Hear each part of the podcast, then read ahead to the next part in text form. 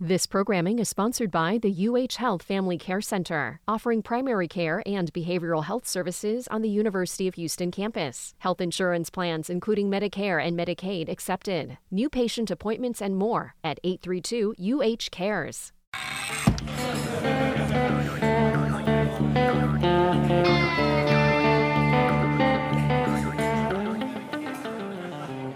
Howdy, it's the Texas edition of Party Politics. I'm Jay Iyer, political science professor from Texas Southern University. And I'm Brandon Rottinghouse, a political science professor from the University of Houston. Well, thanks for hanging out and talking about the Lone Star State. It's a big money week this week, Jay, so in the deep, we're going to talk a little bit about fundraising, but there actually are a couple of things here policy-wise of real consequence happening. So what's up first? Well, first off, the omnipresent Texas redistricting battle, right? Every time we do redistricting, there's always court challenges, and this is no different. So Texas had put out some maps that had been challenged on the constitutionality, both in terms of violations as it relates to race and ethnicity, but also a novel argument of extreme partisan gerrymandering. Well, the Supreme Court has actually thrown that element out. It was raised by the Texas Democratic Party. So partisanship is no longer a factor, but they're still looking at violations as it relates to race and ethnicity and whether districts, some of these districts have been, as we say, packed, or some of them have been cracked. Some of these communities have been cracked, minimizing their ability to elect who they want to elect. Yeah, so the Democrats wanted to push the partisan angle. That's not going to happen, at least in terms of this case, although we know Wisconsin is, the Wisconsin case we've talked about is... And Maryland, case as well. And so we're likely to see something from the courts on this. But the race issue by itself could really be consequential for Texas, because if it's the case that there is an intentional discrimination finding, then then Texas could be pulled back under preclearance in the Voting Rights Act. Now, I mean, I don't know how to read this exactly. I'm worse at reading the tea leaves on what the courts do than I am at, like, predicting March Madness basketball winners. But I do suspect that they think that they have a authoritative holding in the Wisconsin case. So the partisan gerrymandering is settled in some way, at least for the court. So we don't know what that'll be. But we do know that the race issue is still alive, and that's going to be important for Texas. Yeah, it affects a few districts. And so one of the issues, we've talked about this in the past, congressional districts can have no deviation in population, and so they have to fit together like a jigsaw puzzle. So we know there's three districts that are questionable. You start making changes to one or two of them, all of a sudden you're rewriting. Exactly. Right. Exactly. You're redoing a bunch of other ones. In the same light, we've gotten some new information, Brandon, about what's happening with special education here in Texas. There was a federal report that came out. What did that tell us? Yeah, so this was an ongoing issue that the Houston Chronicle had led a report on, and what effectively it found is that the state had set enrollment targets for special education students at 8.5% of enrollment, and this was found to violate federal law, which requires and ensures a free and appropriate public education to students with disabilities. It was also the case that Texas was found to be faulty in what they call the child find responsibilities to reach out and identify kids who might have special needs. So there's a lot of finger pointing going on. The governor said the legislature didn't do enough. The legislature and some of the Democrats are saying the governor didn't prioritize it. So it's become a political mess on top of what is already an obvious policy problem. Tens of thousands of kids were not identified and not adequately provided the resources they needed for education. Back in 2004, 2005, during that legislative session, the legislature had already designated 8.5% as the cap. Yep. Former Lieutenant Governor Bill Ratliff had released an old PowerPoint that was put out that essentially stated that. It had also been placed in regulatory books that are generated by the Texas Education Agency as far back as 2006. This has been going on for over a decade, and really the victims here are kids. The legislature was asleep at the wheel. The oversight of the governor's office has been essentially non-existent. We've talked about this before. Yep. Governor Abbott has just been asleep at the wheel, and many of his agencies have been heavily criticized, whether it's the TEA, whether it's TxDOT, whether it's the Alcohol and Beverage Commission, with just a whole series of malfeasance that's taken place that's resulted in a lot of problems. Yeah, in addition to that, the government is sleeping on Harvey Relief, which is another big policy issue for the week. What's happening there? Yeah, you've had an $81 billion supplemental Harvey Relief bill that had passed the House. They thought it was going to make it to and get here to Texas and Florida and Puerto Rico, et cetera. It's been stuck in the Senate. It is not in this continuing resolution that it looks like the House may pass. And so right now we're in limbo, and you're already seeing calls. Mayor Turner in Houston and County Judge Emmett have renewed calls to have the governor allow the rainy day fund to be used at least as an entity to generate a loan that would then be repaid by the federal government to start on some of these Harvey relief efforts. It's a real issue. It's not going away. Yeah, there will definitely be electoral consequences for this.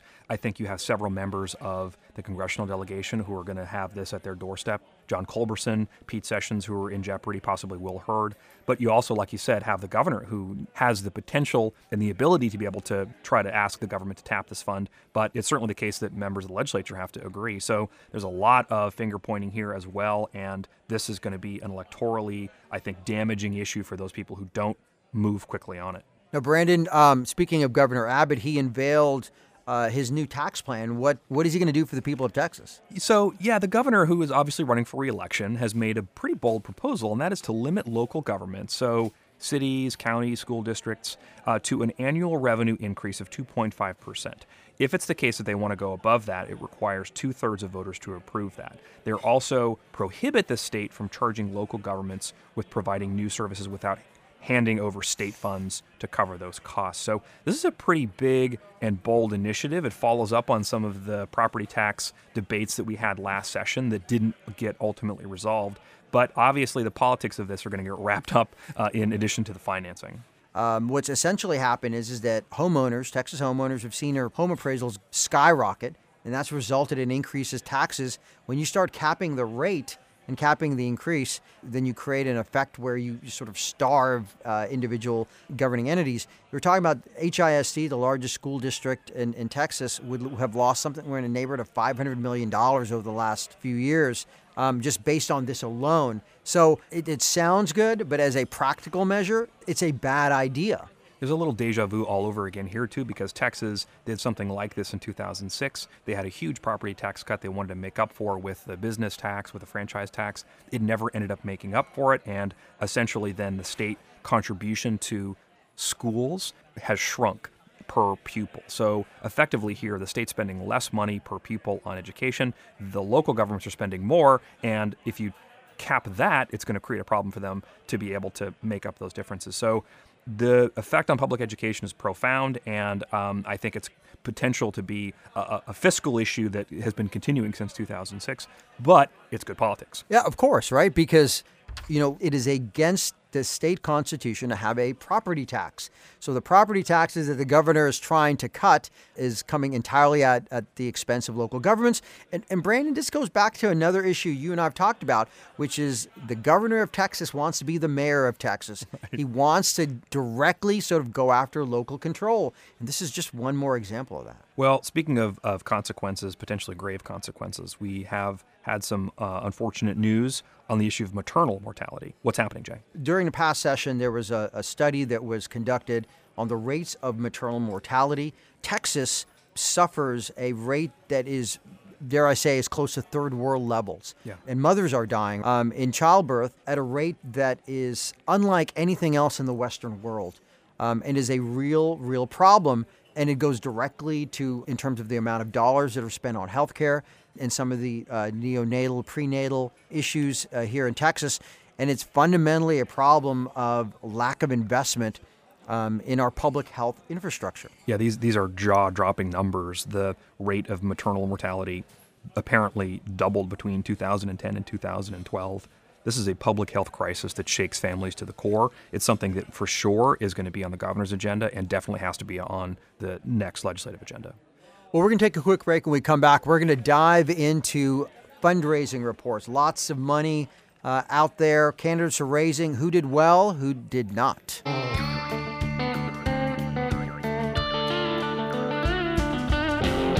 We had a week where we had a lot of candidates shouting, "Show me the money."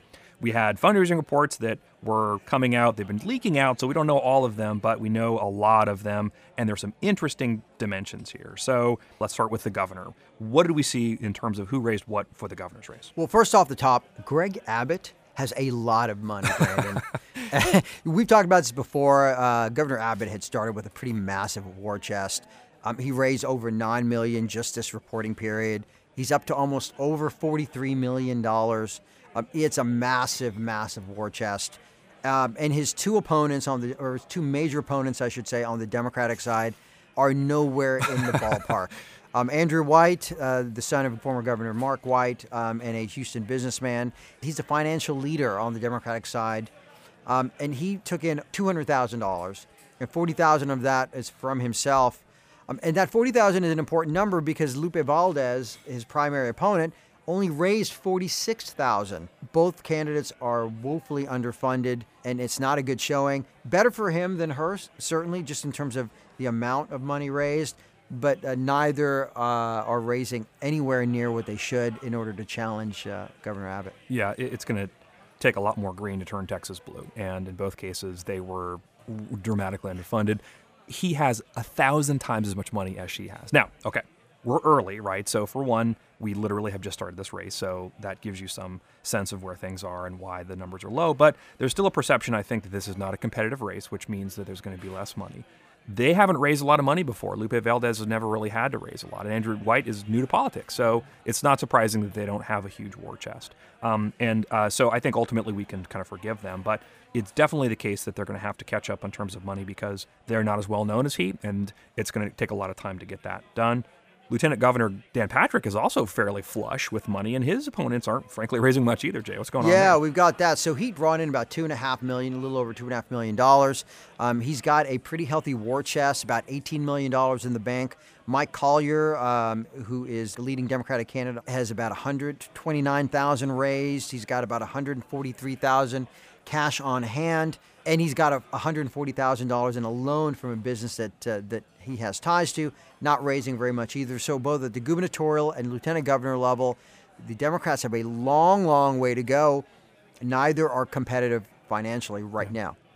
Some that are competitive, though, are interesting. First is the ag race, where Sid Miller and Trey Blocker, who both have about $500,000 on hand. I thought that was pretty interesting. The other is the attorney general's race. Now, Ken Paxton doesn't have primary challenge to speak of, but he has a Democratic opponent who's raised a bunch of money, right? He's got about almost $1 million in the bank. He loaned himself a big chunk of money, but he raised about $450,000.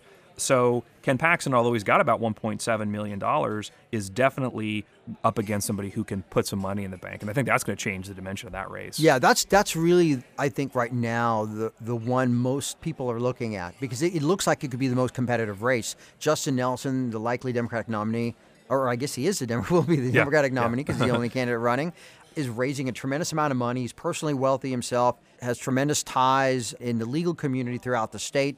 Ken Paxton, as we talked about before, has basically been under indictment through his entire tenure in office because he's sort of splitting how he's raising his money, because a good chunk of it, what he's raising is going towards a legal defense fund.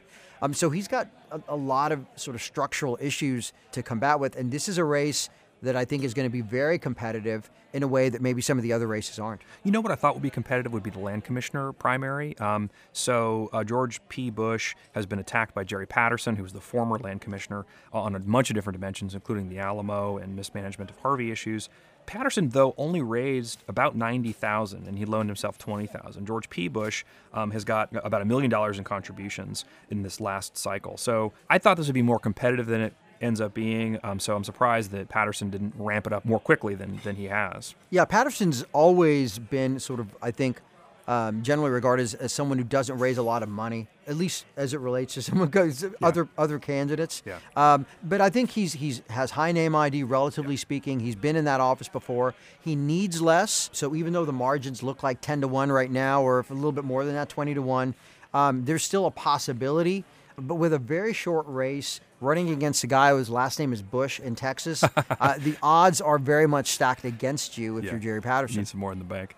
Let's talk surprises. I was surprised, actually, that a lot of the challengers to some of the Straussian moderates aren't raising a lot of money. So in HD 87, Four Price dramatically outraised his challenger, $330K to $34K. Challenger in House District 9 to Chris Patty only raised about $36,000. C.J. Grisham in House District 55 only raised about $35K, challenging Hugh Shine. So a lot of the moderates that were kind of Strauss-backed haven't raised a lot of money. I'll throw one more. Cal Seliger, who is probably the most vulnerable member of the Senate, has about $1.7 million on hand. His opponents are only raising $100 to less than that, Mike Cannon, Victor Leal. So the moderates look like they're hanging in there.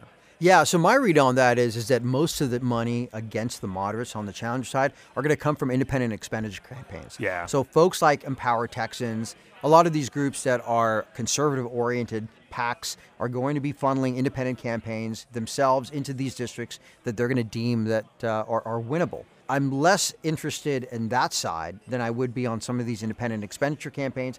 We see the same thing here in Houston. Sarah Davis versus Susana Dokopil. Davis is going to have considerably more money, but Dokopil's appeal is really more, or at least her financial appeal is going to be much more based on independent expenditure campaigns. We haven't talked about congressional races, and I think it's important to do that. John Culberson, the incumbent in CD7 here in Houston, he's got 7 or 8 challengers on the Democratic side. They are outraising a multi-year incumbent in Congress by a relatively hefty margin. This is going to be an interesting race if and when it gets to the general. John Culberson's in a very tough fight. Yeah, he raised, $346,000, which is good. He kicked that into gear from where it was, but still is not where you'd like it to be for a vulnerable incumbent. Many of his challengers, are raising $200,000-$300,000, and that's a pretty good haul. I'm frankly surprised at how much money is there. I think partly it's because it's viewed as to be like a competitive seat, and they smell blood in the water, but the way in which they're raising that money is also really interesting. It's not all just big checks. A lot of it are smaller checks by a lot of people. And that's something I think that tells us that there is a kind of grassroots nature to that race in particular. Well, we're going to take a quick break. When we come back, we're going to tell you why all of these money things matter so much in politics.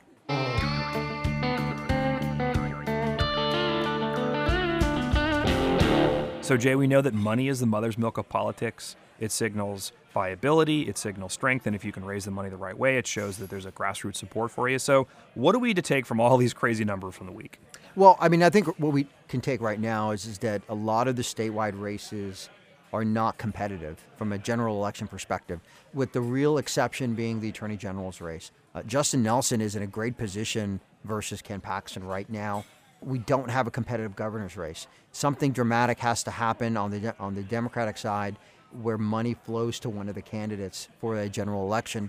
We're looking at a situation now where, as you said, Greg Abbott has 1,000 times more resources, and that means he defines his message and he can define his opponent before they can define themselves. Yeah. At the congressional level, John Culberson's in real trouble. That's a competitive district. Regardless of who becomes a Democratic nominee, he is in for a dogfight. Yeah, I think a couple things struck me. I mean, number one, there's a lot of money out there. And I think if you're a Democrat or if you're a challenger, then you're happy about that. I think one fear is that if these elections aren't perceived to be competitive, then no money flows. Well, there's a lot of money out there. The other is that it seems like there's a lot of money flowing to challengers. And so the anti-incumbent mood could be very real here. And so you could see this as a kind of evidence of a real reaction to the kind of current politics in the state. I do think you see moderates who are fairly safe. We talked about some of them, a few minutes ago. But I think you also see some potential here for there to be Democratic pickup. So in House District 115, Matt Rinaldi is somebody who has been vilified by the Democrats. The challenger outraised him there. In the Connie Burton's Senate district, which was Wendy Davis's old district, that's basically an even-up race in terms of money raised. So there are some potential Democratic pickups out there. If the money continues to flow in that way, we could see some real game changers. Well,